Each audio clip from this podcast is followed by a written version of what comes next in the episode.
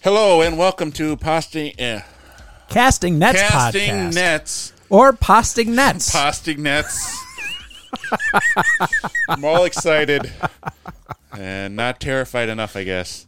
Um, I am joined with my ho- I'm Pastor Dave Rudot, by the way. Uh, this is going to be the worst introduction I have ever done. So all my other introductions that you'll ever see are going to be better than this one. So this one, just bask in it, dear listener. This is the worst one ever. and if they can see it, that would be amazing. See what? Because you said if this is worst they'll ever see. Oh. Worse, yeah. Again, right? Chalk that up into the bad podcasting introductions. I am Pastor Dave Rudot. I am. I always look forward to Fridays, not because I get to go out with my friends or anything, or spend time with my family. Uh, which That I- means I, kinda not a do, friend. I do kind of spend time with my. Fa- I don't know what I'm saying.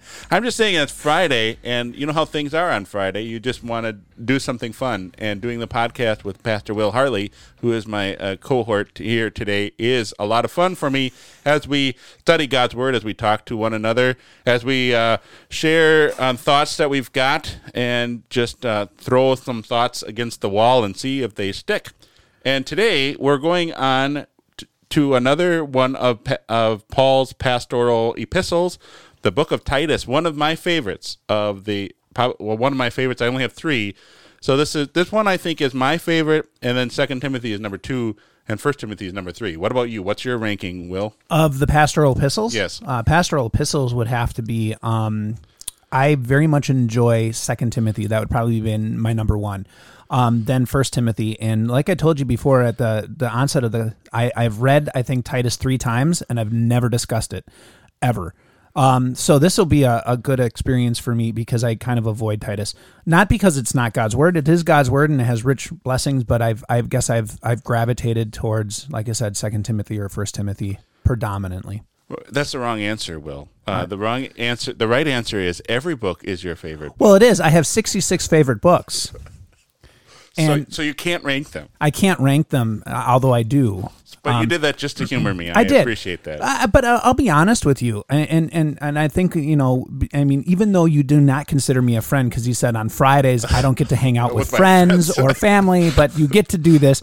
Um, I said like everything wrong in the introduction. Everything I didn't intend to say is what I said. but but I'll just uh, to be honest, you know, my, my, if I'm going to be dealing in the Old Testament, I'm not dealing, and if I'm not if I'm not in the Gospels themselves, I'll be honest. My two go-to books that I love the most are Romans and Ephesians. Um, I know uh, is probably rolling over in his grave saying Galatians, Galatians, Galatians, um, and and Galatians is wonderful, but I I love Ephesians because. Uh, uh, Ephesians has so much in there for families as well as as, as our life in Christ, um, and I love Romans because it's a catechism built in there. Um, but if you're talking about a pastoral epistle, which you're you're narrowing my scope from 66 to three, uh, yeah, Second Timothy, First Timothy, then then Titus. Um, but we get to talk about Titus, and maybe you'll change my mind. Perhaps, maybe. Maybe you'll change my mind. And dear listener, you would be a witness to that. So if there's anything that we say today that offends you, uh, and Will's already clicking on, Then to the we next- have done our, our job. that Will's already clicking on to the next podcast because he thinks I didn't call him a friend. Um, and he's never going to listen to this one. He's like, I, I can't take it. Whenever Beth, uh, Dave says anything about me not being a friend, I'll just be shattered. I won't be able to. You know, I to do. move I do. I go back and I listen to these podcasts because I like to learn from my friend Dave. and sometimes, like he said last podcast, I don't listen to his words, but I do. I just don't listen to him as he speaks them. I go back and I re-listen, and then I learn from him. And and now I don't know. I I just I feel out in the cold. I I, I do. All right. Well, that'll be my goal today, is to make Will feel that he is he is uh, someone that I appreciate spending time with and appreciate his thoughts and his uh, take on God's word. Uh, anyway, we're getting around to something here. Oh, a disclaimer that we're going to talk about today. If you have anything that we uh, say today that uh, um, upsets you in, in any way, first of all, we encourage you to reach out to us and talk to us. What what exactly was it that we, was offensive? Maybe we need to be corrected. Uh, uh obviously, I've been corrected like 50 times already in this introduction, um, and not opposed to that. Neither is Will. Uh, as we go to God's Word, we're free. We're we're people that recognize that we are fallible but we are also people who hold up God's word uh, because it talks to us about Christ, and Christ is really the the main driver of our podcast that we uh, that we talk about. Our our tagline for the podcast is living, uh, live. I, I can't even get this right. Uh, real life living faith, which is found in Christ. So anyway, if there's anything that you uh, uh, are upset about, please reach out to us. Our most of our listeners who uh, talk to us are people who actually talk to us on worship on Sundays or outside of worship. You can email us at castingnetspod at gmail.com. I got that right. You did. One thing right. Facebook. Um, they can hit us on Facebook. Facebook. Uh, Just smack the face on Facebook. uh, smack the book on the face. There you go. As you are going on Facebook. Um, anyway, so here we are, and, and that's our disclaimer for today. You are certainly welcome to listen to another podcast, but, but don't. We, but please don't, because this is really uh, it's one of my favorite books. So let's go through the book of Titus together.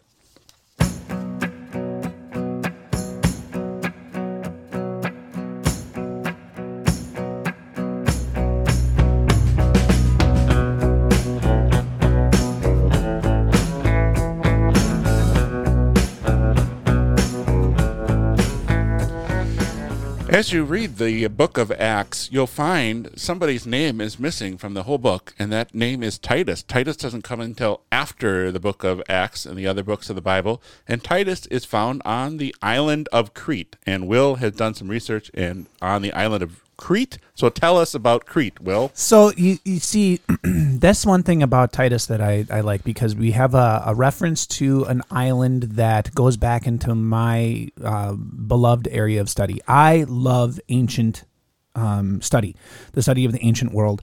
And Crete is one of those places where you have a really good study of the ancient world. So, um, originally, the island of Crete was Minoan. Uh, that's that's the people that that uh, um, were in that area at that time. Um, there, there, many images from the island of Crete that you see from the ancient world have bulls painted on them because they would have uh, the running.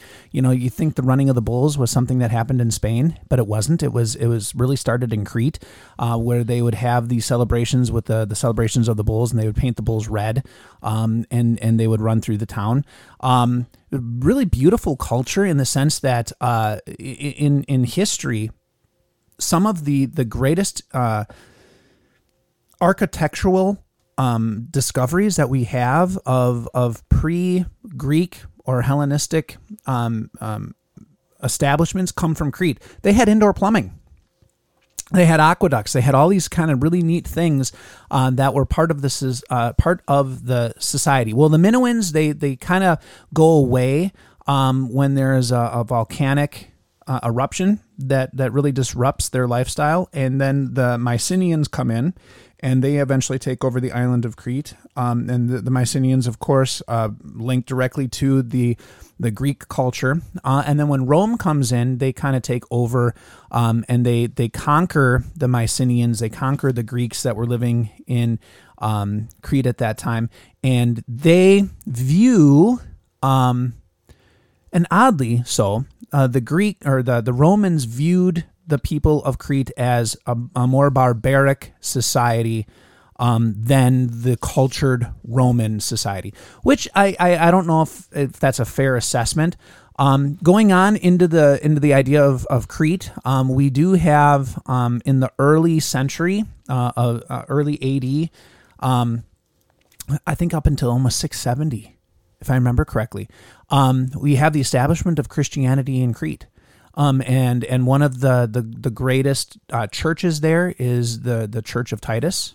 Um, that is that it was remained there um, because he was the bishop uh, of the first bishop they said of of Crete, and that whole entire idea or the the the the civilization of Crete up until around 670 AD is is established until the Muslims come in and destroy it. Um, and they come in and they wipe it clean and and it, it goes away. That's an awesome story about the power of God's word. Here we have people who uh, society says these are kind of the lower ends of society. I know uh, Paul mentions how the rest of the society looks at the Cretans and says these are not uh, very nice people. They're not. Um, what would you say? Well, how Paul says They call them Cretans. Cretans. Yeah, that's it. They're so bad that you just call them a Cretan, and th- that's all. and you need to everybody knows what a Cretan is. Yeah, If so- some even today, it- it- even today, we say, "Well, they're a Cretan," and we mean that they're bestial, right? It's the idea that they act uncivilized. Right, and here the influence of Christianity has has brought um, has brought these people to that level where it reminds us of the power of God's word, um, and we would say, "Oh, uh, you know, this person is beyond help." No, they're not beyond help without with God's word. Um, so that's a Well, that's a, a great story. It is, and we're going to get to, and actually, and I'm not want to jump all the way to it, but in verse 12 is going to give us a highlight as to what the popular opinion of the Cretans were. That's what I was thinking of: the liars, vicious beasts, and lazy gluttons. Yeah, Right, right, and and, and again, I just want to go back because historically, the reason that they got that that that epitaph or tagline is because they were a conquered people. Um, most of the when the Romans came in, and and and we and and this is just a good historical thing. Most of the time, when the Romans came in and they conquered what was known as the Hellenistic, um, that would have been the Greekified areas most of them didn't put up a fight when Rome came in. And so they were amalgamated into Roman society. In fact, Roman society was heavily influenced by the Greek, Greek society. But when you started, when the when the Romans started pushing north, and and, and by the way, just just as a side comment, um, even Jerusalem welcomed Roman rule. Um, over uh, they they opened up the doors and they said, "Come on in," um, because uh, well, uh, at first, Okay, but but it's idea that that as they went north, they had more resistance, and and the the Cretans were or the people from Crete were part of that resistance going further north. Sure. Okay. I think we have enough on the. I was trying to bring it back to God's word because history isn't. I know it's a fascinating thing, but It it's, it's not about uh, God or Jesus, and so we want to get to God and Jesus. I thought it was kind of what story. this podcast is all about. I I thought thought, it it, was- was, a good story. That's what I was saying. but history I was is saying it was a his good story. history is his story, and that's what I said. And then you went back to the history of it, and I was trying to bring us i- into the Bible, but now I'm going to do that uh, and talk about Titus. And what do we know about Titus? Just because it's your favorite book doesn't It- mean it- we have to talk about it. It's not my favorite book. it's my favorite of the pastoral epistles. Okay, we're fighting about words. Didn't, we just talk about this in First Timothy six? Um, anyway, uh, Titus. What do we know about Titus? He's not mentioned in Acts as I mentioned before. He's mentioned in Galatians and Second Corinthians and Second Timothy, uh, which we're getting to. Second Timothy is written after the book of Titus. Uh, he is a Gentile by birth. Uh, perhaps he is converted during Paul's first missionary journey when he goes to Iconium, perhaps, um, or perhaps earlier than that in uh, Syrian Antioch. So he is uncircumcised, and he stays that way. Actually, he goes down to Jerusalem when there is this huge controversy about whether a Christian should be circumcised. Titus goes down to Jerusalem and says, "Not my body, my choice." I basically is what he says. No, that's not what he says. But he resists. Um, that was in Galatians chapter two, verses one to three, when Paul is talking about uh, the whole uh, controversy of circumcision in Jerusalem. He says not even Titus was convinced. So Titus was, in Paul's mind, was very much respected for his uh, stance on God's word and his ability to stand up for God's word. That Titus was not convinced, even in the midst of, of being in Jerusalem, surrounded by all these Jews. He's a Gentile. He is not going to get, let allow himself to be circumcised. Wasn't it almost though to the fact that Paul like encouraged him to remain so, um, just so that the grace of God could be seen, that that it was for. I, I'm am I missing? Am I am I Uh, yeah, you're, you're combining I may be combining something. Um, because I know Paul did did defend that that that those who are uncircumcised it's, it's okay, um, and that they should remain so, so that they aren't falling into that. And, and like I said, I could be confusing my two or my occurrences, and that's okay. I'm not I'm not saying that it I'm right or wrong. Um, it says uh, 1 Corinthians 2, uh, Galatians 2, you know, uh, Luther's favorite book, Will Yes. Harley. But Titus, who was with me, was not compelled to be circumcised, even though he was Greek.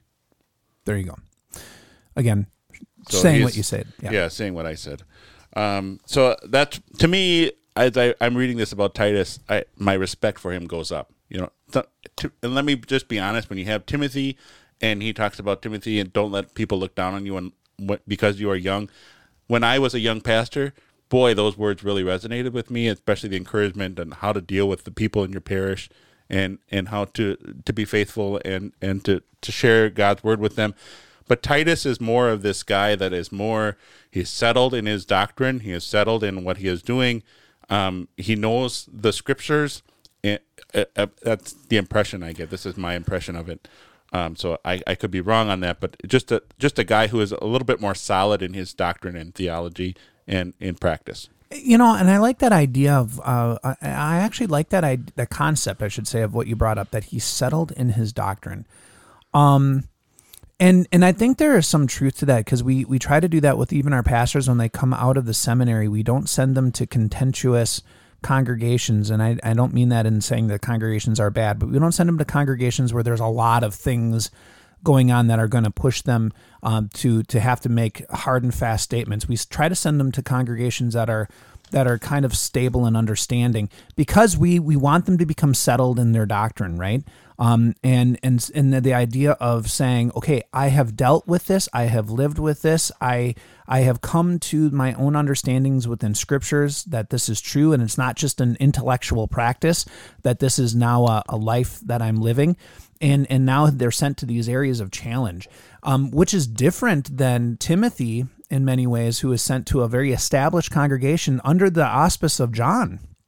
Because because wasn't he in Ephesus? Yeah, John was in Ephesus, but we're not sure if John was there in Ephesus before Timothy or after Timothy or at the same time. Right, but uh, but you had an apostle there who had kind of given some stability and and and some, you know what I mean.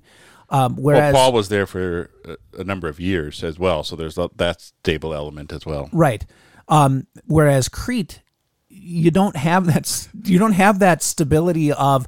Oh, and by the way, we had an apostle who kind of made this his residence for a good amount of time, and and uh, brought us some of these things.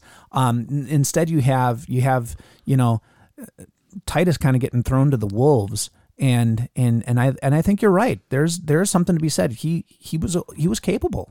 He was a capable guy that understood understood his scriptures and understood the gift of grace and understood Christ and and was able to share it and did well. Yeah, he was someone who under when we when Paul talks to Timothy about uh, appointing elders, someone he is not a recent convert by any means uh, of shape or form. He's put in a position of authority. He's put in a position of of establishing and putting in presbyters, and uh, uh, so that would be elders and uh, overseers, which they don't necessarily 100% match up with pastors because some of their duties and functions were different than ours because to be honest the duties of these uh, we duties uh, the duties of these things of these these people aren't spoken so much as the qualifications of, of a pastor or, Right. or of a bishop or overseer uh, what else can we say about timothy of titus um, He's a superintendent of the work in in uh, in Crete. He was with Paul during Paul's final uh, imprisonment in Rome, uh, when uh, Paul writes his second letter to Timothy, and um, tradition tells us that he became that bishop of Crete, like you were saying in that history before. So he was respected. yep, living to a very old age. Um, that's what tradition tells us. Yeah, and I I, I think um, one of the things that we can we can highlight about Titus is is the fact that he um, was faithful. Um, and and I think that that comes back down to what we had been saying before, but not just faithful to the Lord, but faithful to the Lord's servants. Um, he was with Paul at the end.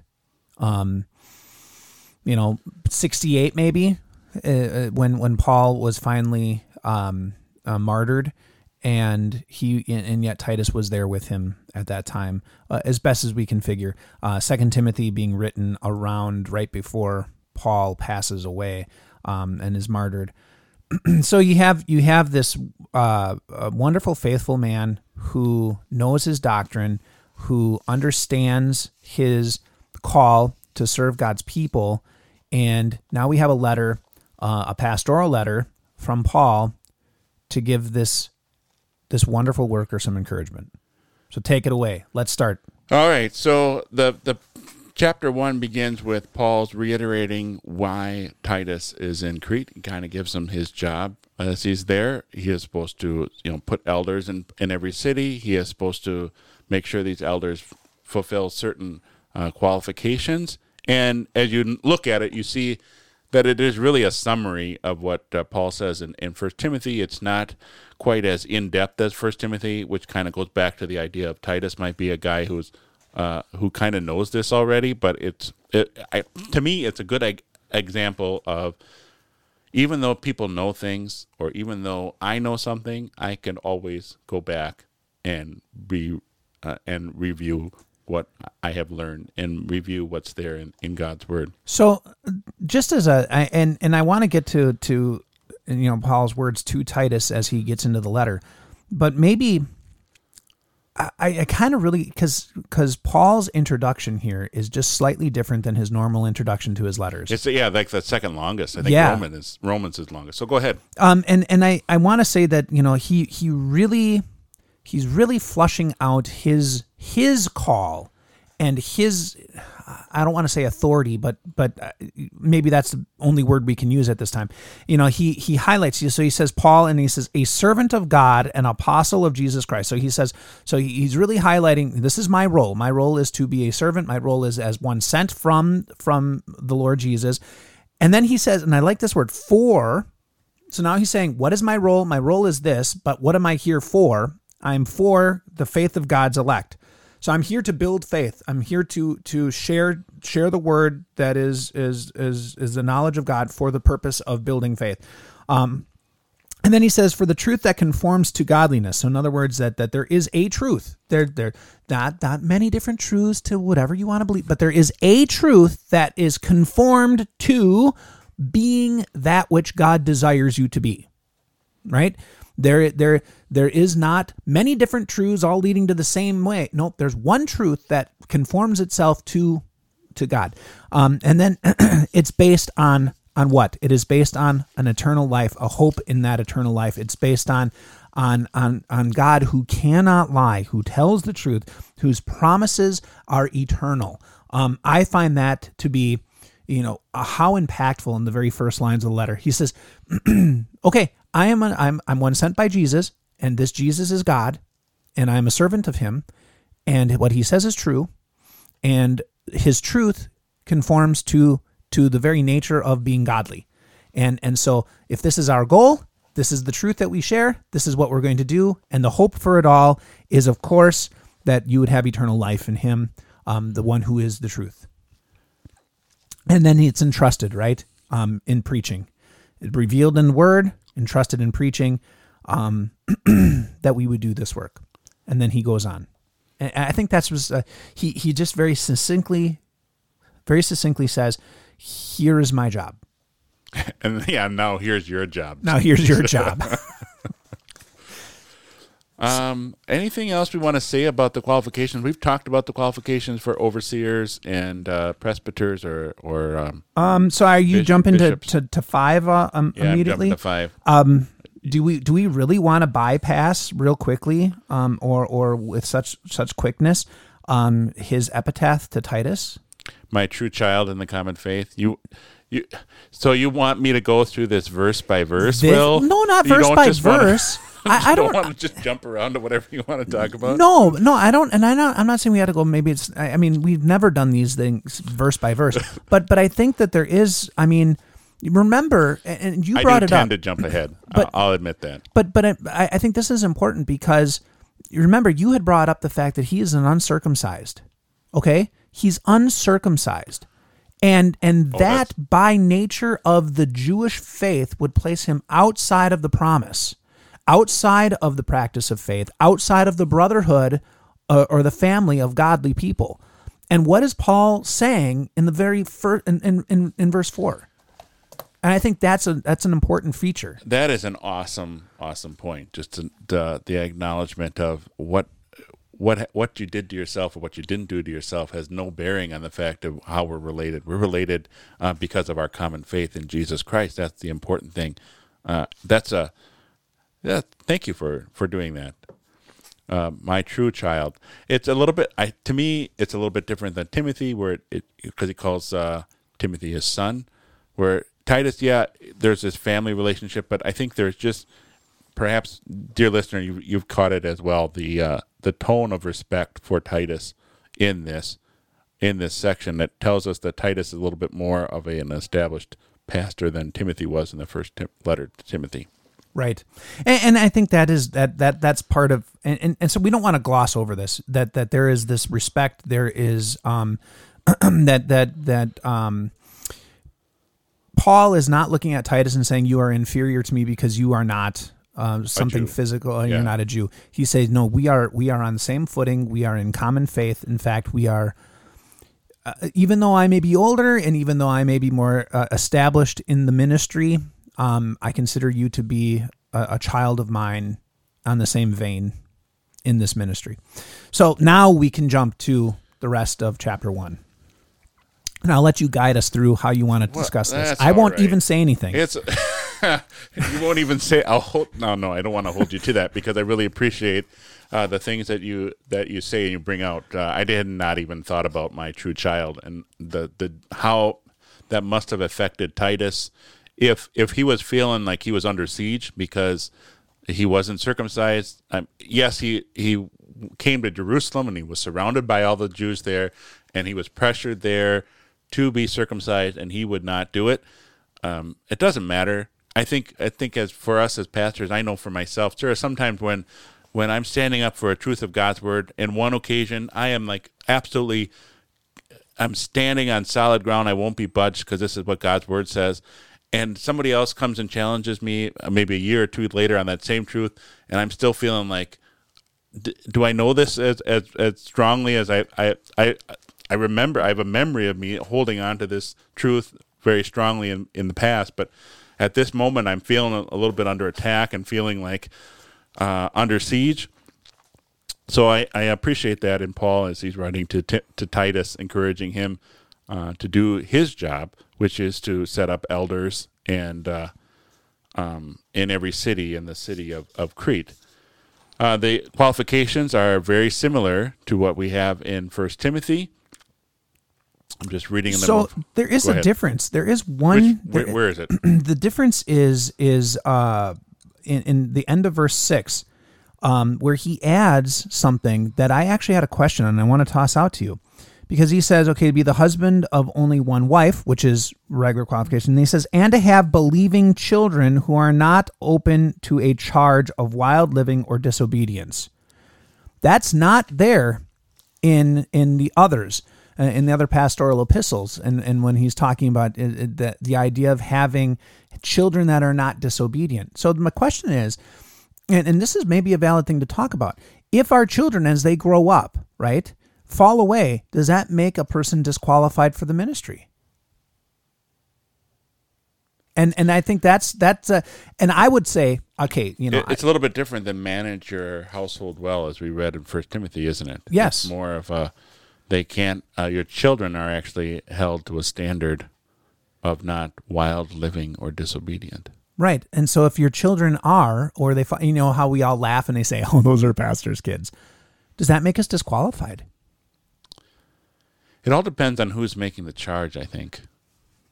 Okay, isn't that isn't that really the? I think that's also part of the whole qual. When we talk about the qualifications for ministers, who's making the charge? Is it someone who is um, attacking the pastor because they don't like the things he has to say, or is it pastors who or people in the congregation, such as the council, who has been called uh, to oversee their pastor, you know, church look at your church constitution where uh, it says right that you know the council has to be the one that to make sure their pastor is is following the confessions and has, there's a mechanism there. You got to talk to the pastor first. You can't just uh, corner him in a voters meeting at the first time and say, uh, "Pastor, you're not qualifi- you don't have the qualification for uh, the pastoral ministry, they they go to that pastor in person and and and so on before they bring that to, as an open charge. But so I- it I- all depends on who's making the charge, I suppose. But I, I, I guess I would also just look at this because when you read first when you read First Timothy and you say he has to be a manager of his house, you'd you'd say, oh, thank God, because when I kick my kids out of my house when they become eighteen or after after high school, and then all of a sudden they fall away in their thirties, you're like, well, they're not a part of my household anymore. I love them, I still want to reach out to them, but I have no control over that, right? But the the the problem that I have with with Paul's words to Titus is I don't think he gives you that out. He doesn't give you the out of them. they're no longer living with you, so you have no control over them. He says your children, you know, wild living in disobedience. Um, and and I'm not saying I'm right in this. I'm just saying it could be taken that way. Where you know, would it disqualify a pastor if their children in their older years fell away from the Lord? I think our major takeaway from this is for our congregation members to understand that a pastor spending time with his family is important. Uh, Oh, where I like that takeaway.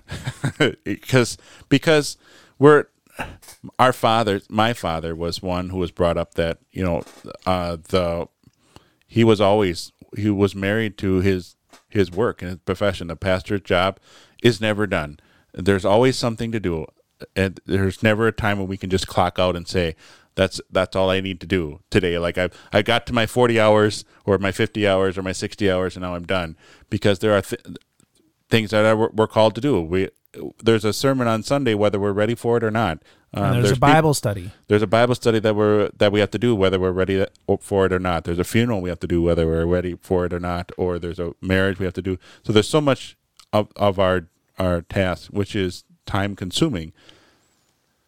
And so much of our task that is hidden that members would say, "Well, I don't know. I didn't know that pastor did this, and I didn't know that pastor did that." Um, but So you're ti- saying that maybe this is uh, one of those, uh, maybe this call for for pastors to be able to say to their congregations and congregations to say a pastor needs to have time to make sure his kids are in order too, and and some of that is time consuming to do, um, and it, it just calls to have more balance, right? I, I believe so. I don't think we would.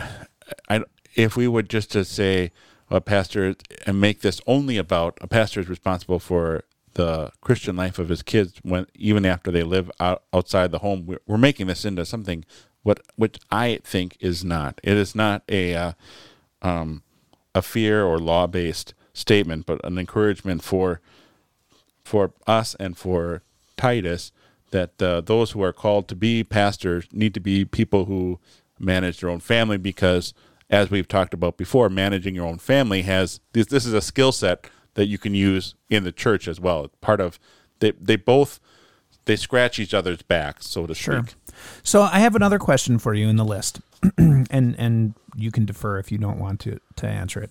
Um, in the list it says he must be hospitable. So this is verse eight, right? Um, and, and and this is serious. This is very very serious. i'm sorry I, I think i know where you're going but This go is ahead. very serious um, because I've I've heard that there are some in, in our circles that have said, especially like if the pastor lives in a parsonage, that they have to be hospitable, which means uh, your member has every right to walk into your house, and you have to put up with it. Um, and and I'm not saying I agree with that, but I'm I'm asking your opinion. When when when one of the qualifications of being hospitable is is listed for the pastoral ministry, uh, or for the or for one who works in the ministry, what is your takeaway on that? How do you see that? um, i would it would also be on who's making the charge whether the pastor is being hospitable Oh, now not. you're always deferring back to who's making the. Sure.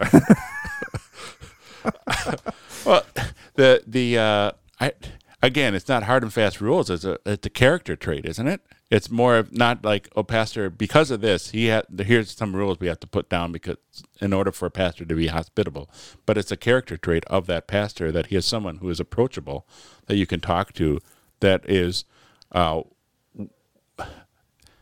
So somebody who is welcoming, but doesn't necessarily mean you have to be well. Because okay, so here's the situation, and I'll be honest with you. You know, um, my my wife and I, we love our church, we love our congregation, we love our people, but my wife does not want my doesn't want all the people from the congregation always at my house. Um, I am of the I am of the impression, um, that if you want to visit me, you can come anytime. If you want to visit my house, you know, schedule three months out. Um, my wife is more of the opinion, you know, I would have no problems meeting them out at a park. or, or even outside in the yard or something like that, having a bonfire. But she she does not like having people always in the house, and, and there's many reasons because you know we have dogs and there's the, the logistics of it but but I, I look at that and I say, you know, are we are we not being hospitable if we don't do that? And yet, you know, she's talking with everybody in church when they come, and I'm talking with them and welcoming them when they come in church. Is that being hospitable?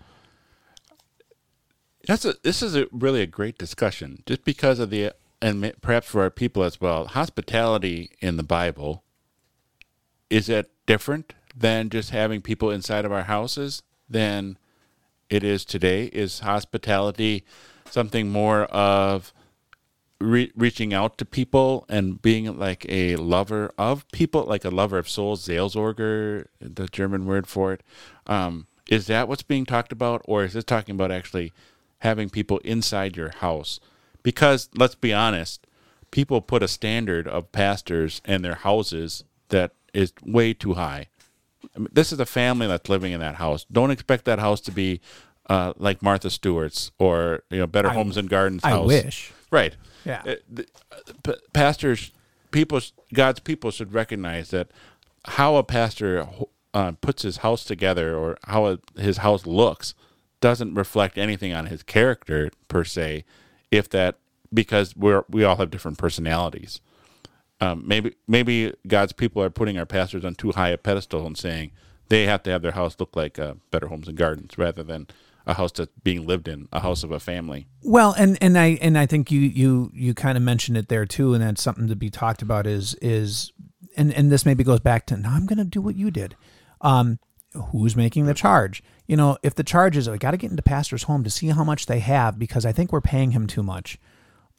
Uh, wrong. Don't pass go. Don't collect two hundred dollars. Or if it is every time I've asked pastor, you know, I would love to visit him and and I only have certain times in a certain place and and but he's never he never is available to visit. Um maybe that's something else, another discussion, right? Right. Or let's say a pastor um, I can hardly see why anybody would do this because I don't I don't think this is a sanctified thought, but hey pastor is spending way too much time uh, helping people in the communities. When has he ever helped me? here, you know, we're saying we're a pastor. A pastor should be hospitable. So he's dealing with people around him, dealing with the community, and saying, "How can I help you?"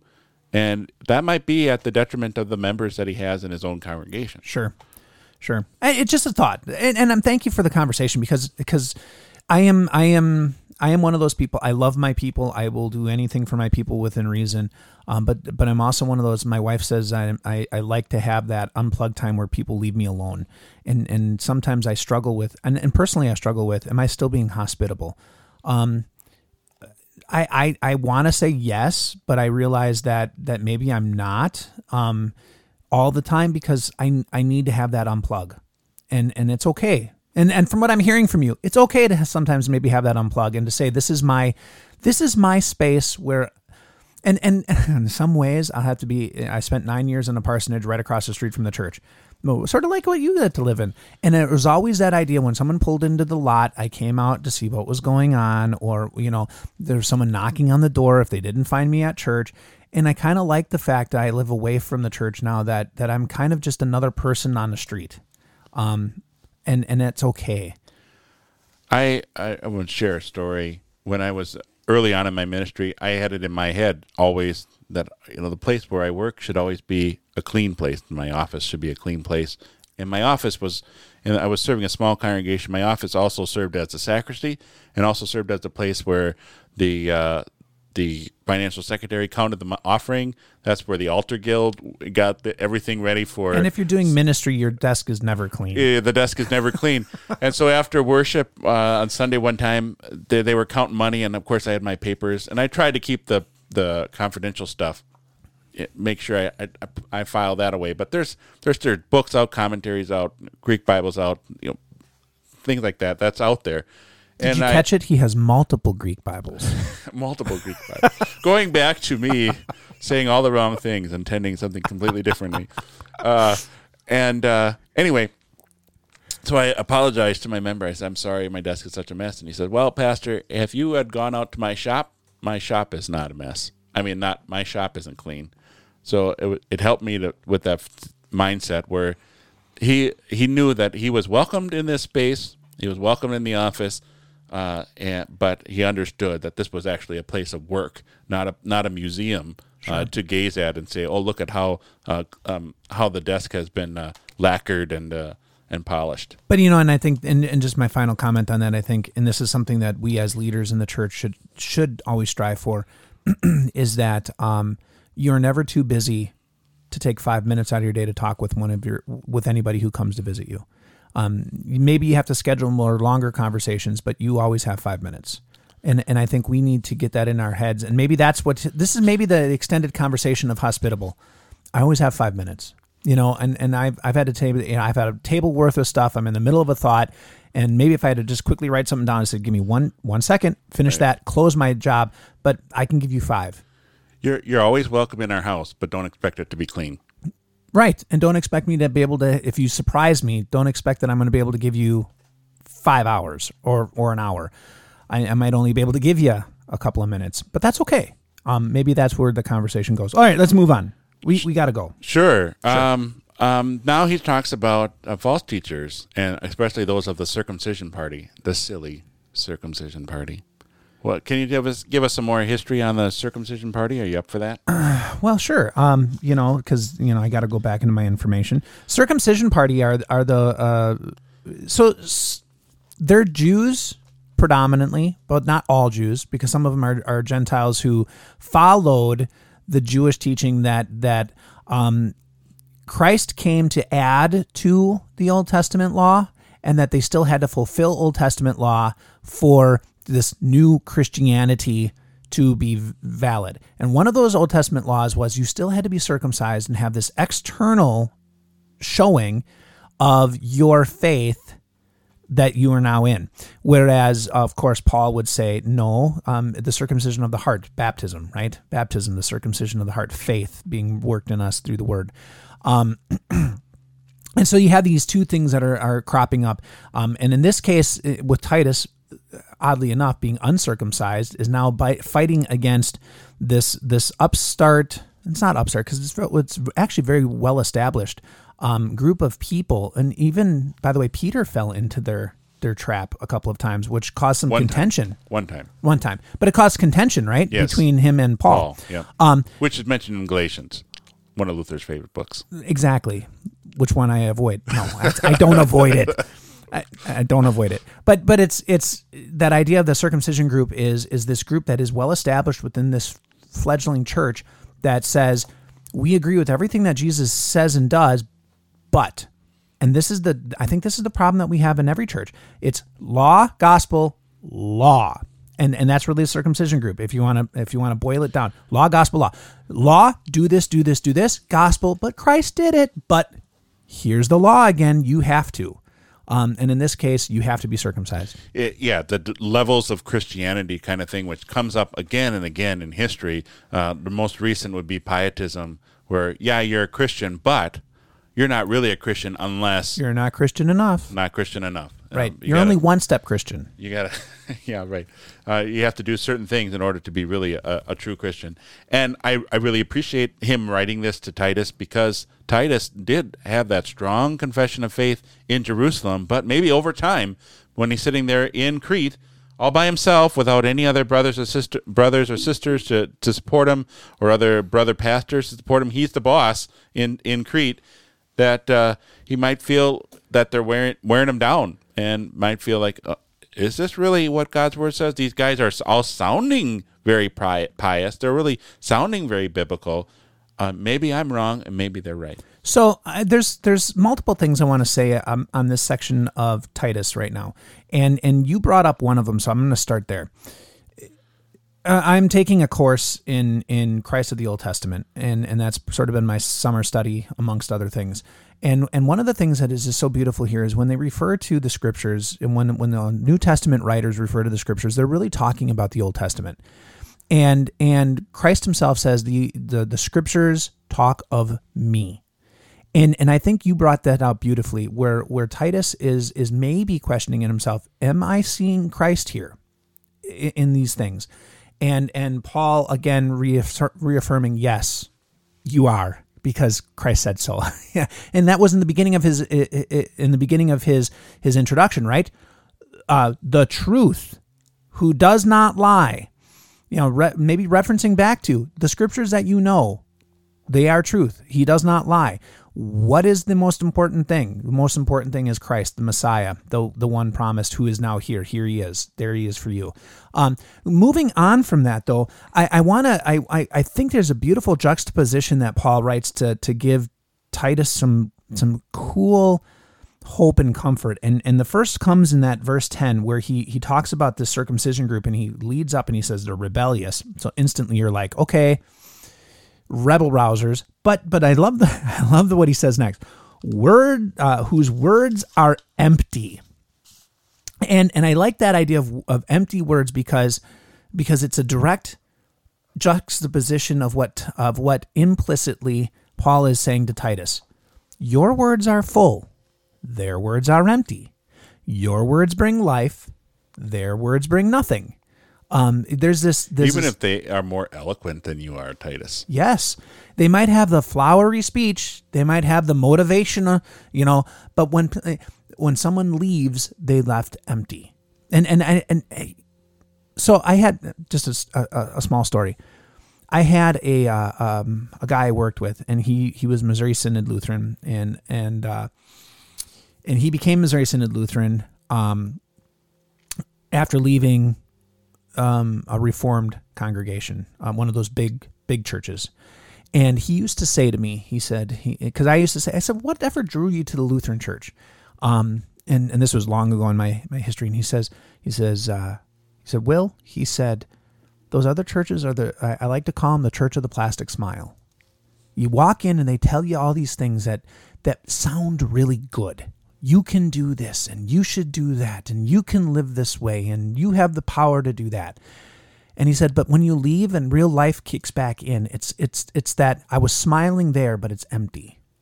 And that and and and the words that Paul has given to Titus really really bring that image back to me that that you can be surrounded in a society of people that talk a good talk and they can say all the right things, but that what they're really giving to you is empty because when you when you go home and you as an individual and i believe individuals are smart. I think they are. I think god has given you options and given you a brain to think through things as it trickles down. And as it trickles down you're left empty as opposed to trickling down and being left with christ right? You're left with here is god for you. Here is jesus for you. Here is what he has accomplished on your behalf and and believe it those are some really comforting words, especially if you've got me this whole time where my words have been all over the place and I haven't been saying the right thing, or I, I mistake myself or misspeak myself.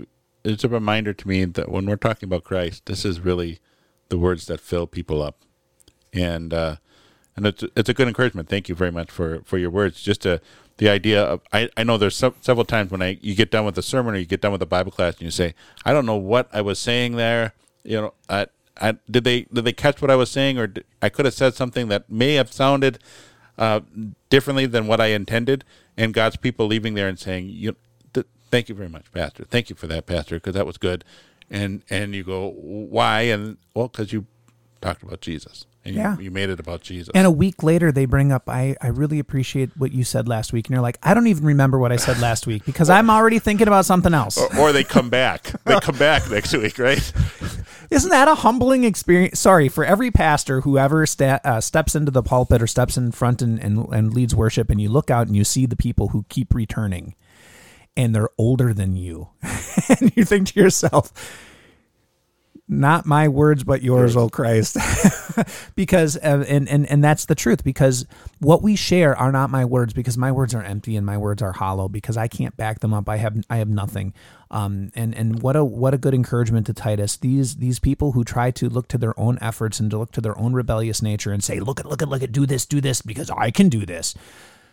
They're empty. They're they're, they're just literally empty. Um instead here's christ right? Um, and and I'm gonna say I'm gonna say these words. I'm gonna say these words to you, dear listener, and I'm gonna say these words to my to the congregation on Sunday, and I'm gonna say these words to to my own self, and say these words to Dave.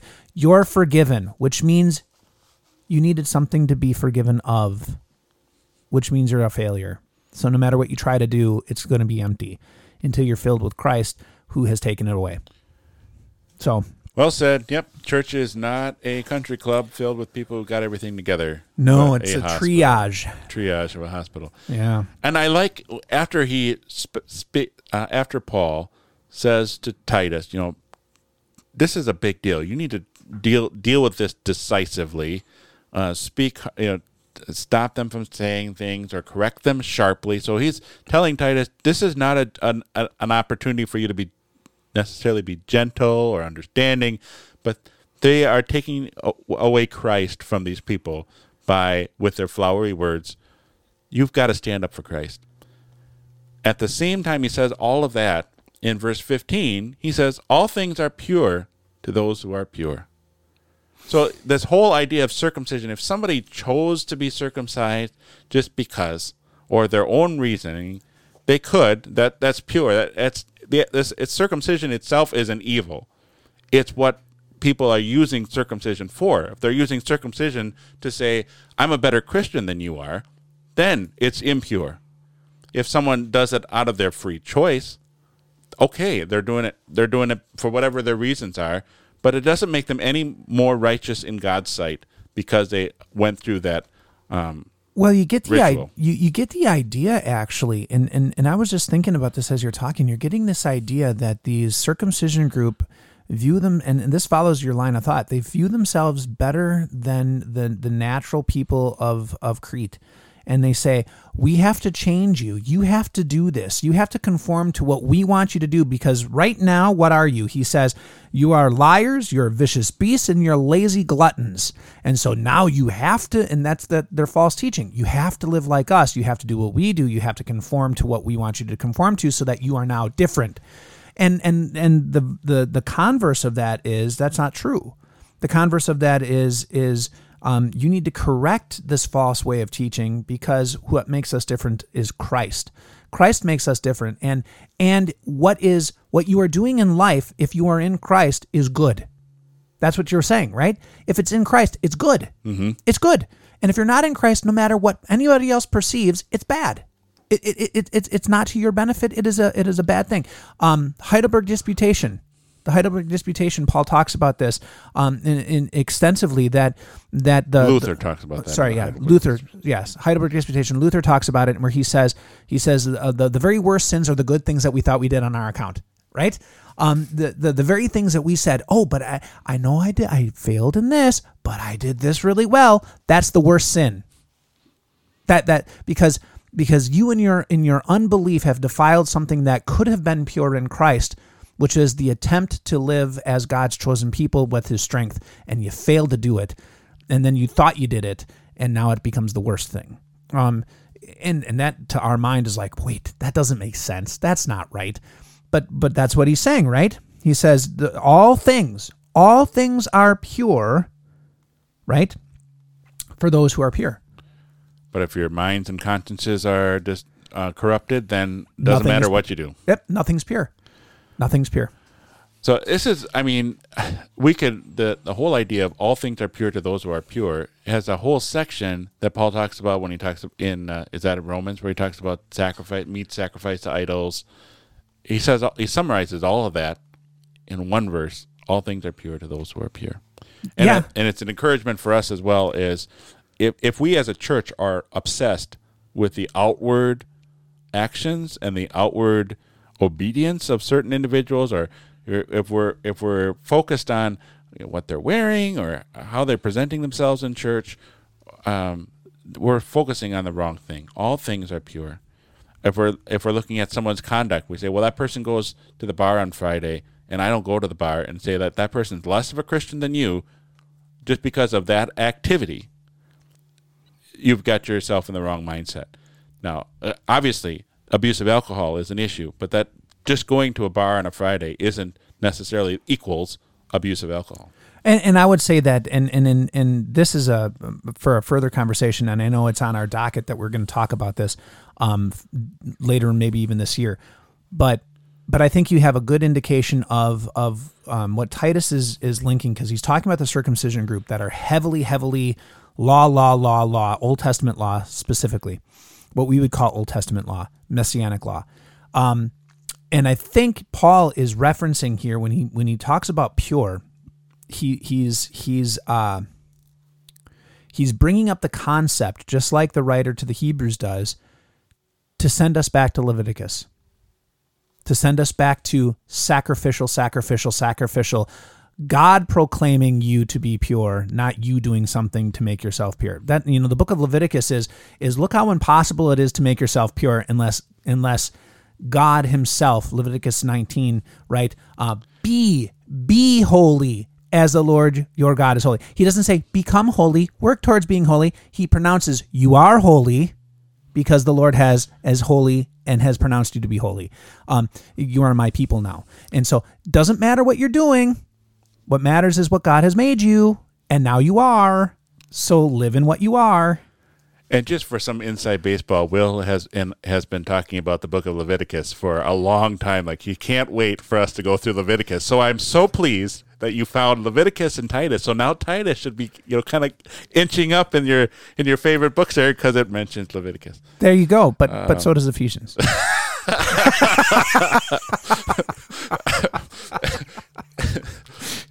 um. Okay. Um, verse sixteen: They claim to know God, but by their actions they deny Him. That it's a it's a a nice, very short, crisp statement of what what's going on here with these uh, Jewish, um, the silly circumcision party. They think that they are in the know. They think that they know uh, more than you do, Titus, but um, their actions are actually denying what God has done. So is it Malachi, Old Testament Malachi? Um, um, um, I desire a true and contrite heart not sacrifice. Um, I desire mercy, not sacrifice. Mercy, not sacrifice. Uh, which one is? It's Old Testament where um, where where he says, "I did not desire." I did not desire sacrifice, but a true and contrite heart. Yeah. So brownie points, dear listener. If you come up to either one of us and tell us what uh, reference are we talking about? yeah, I can look it up on Google. But, but it would be more fun. Right more fun if the dear listeners just came up to came up to Will and just gave him a, a chapter and verse and uh, to see if uh, uh, if we catch uh, what's going on here. But but I think that I think the point is is that Paul is referring referencing back throughout this entire first section to, to and, and maybe and maybe it's because of my class. I'm I'm starting to look at lenses through the Old Testament and say say that you know really we have commentary on the Old Testament in the New Testament as the Spirit is is building this wonderful um, um, words of grace for us. But you have the concepts of, of what are in what is really fleshed out and taught in the Old Testament that they forgot, which is not about the law, it's all about grace. It's not about what you do, but what God has given to you through Christ. It's about what the work of the Messiah is. All built in the Old Testament. Paul then comes back and says, it's still the same. It's not about what you do. It's about what God makes you. It's not about it's not about um, this rule, that rule, and and how you keep it. But it's about what God has enabled for you to live in, as He has fulfilled all things for you. Um, and, and you see that over and over and over again. They claim to know God. If you knew God, this this wouldn't be an issue. It, but it's an issue because you don't know, and everything you do is is shallow and empty. And it is, it is no small point to deny Christ. Uh, even Jesus talks about that, and they said, "Well, we, Jesus, didn't we prophesy in your name? Didn't we drive out demons in your name? And yet you are sending us to hell." And Jesus says, Yeah, you are evildoers um, because you deny me. Right. Um, and I think a really good statement, and I've heard this before if Christ is implied, he is denied. So if you are living your life where, where you're afraid to say Jesus, you've denied him. And, and, and here's, here's, the ta- here's a takeaway on just that comment. In our society, we, we, we give it a consolation prize when someone says, Well, I believe in God. That, that's not a consolation prize. It's not, oh, do I believe in God? It is, do I believe, do you believe in Jesus Christ as Lord and Savior? It was, uh, it was C.S. Lewis, right, who said, um, no matter what in his Mere Christianity, uh, everyone eventually will have to come down to how do you view Christ? How do you view Christ? He is either liar, lunatic or Lord, right? Pick one.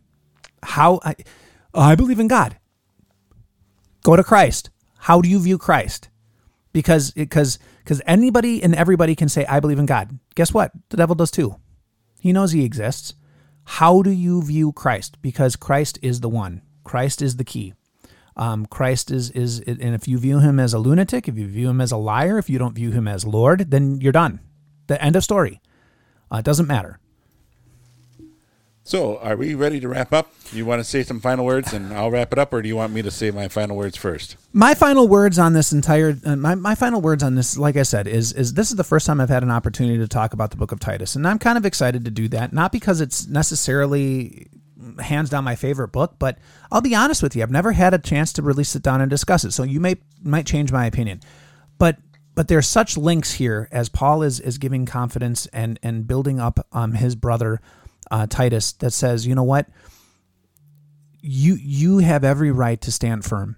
And, and I think this is where the takeaway is. And so I say to my dear brothers and sisters who are listening, as you are in the world where people are going to look down on Christ, they're going to look down on you because you follow Christ, and they're going to say, "But you should, but you should," to to to stand firm and saying, "No, Christ did. Christ did it for me, and and I am secure in that."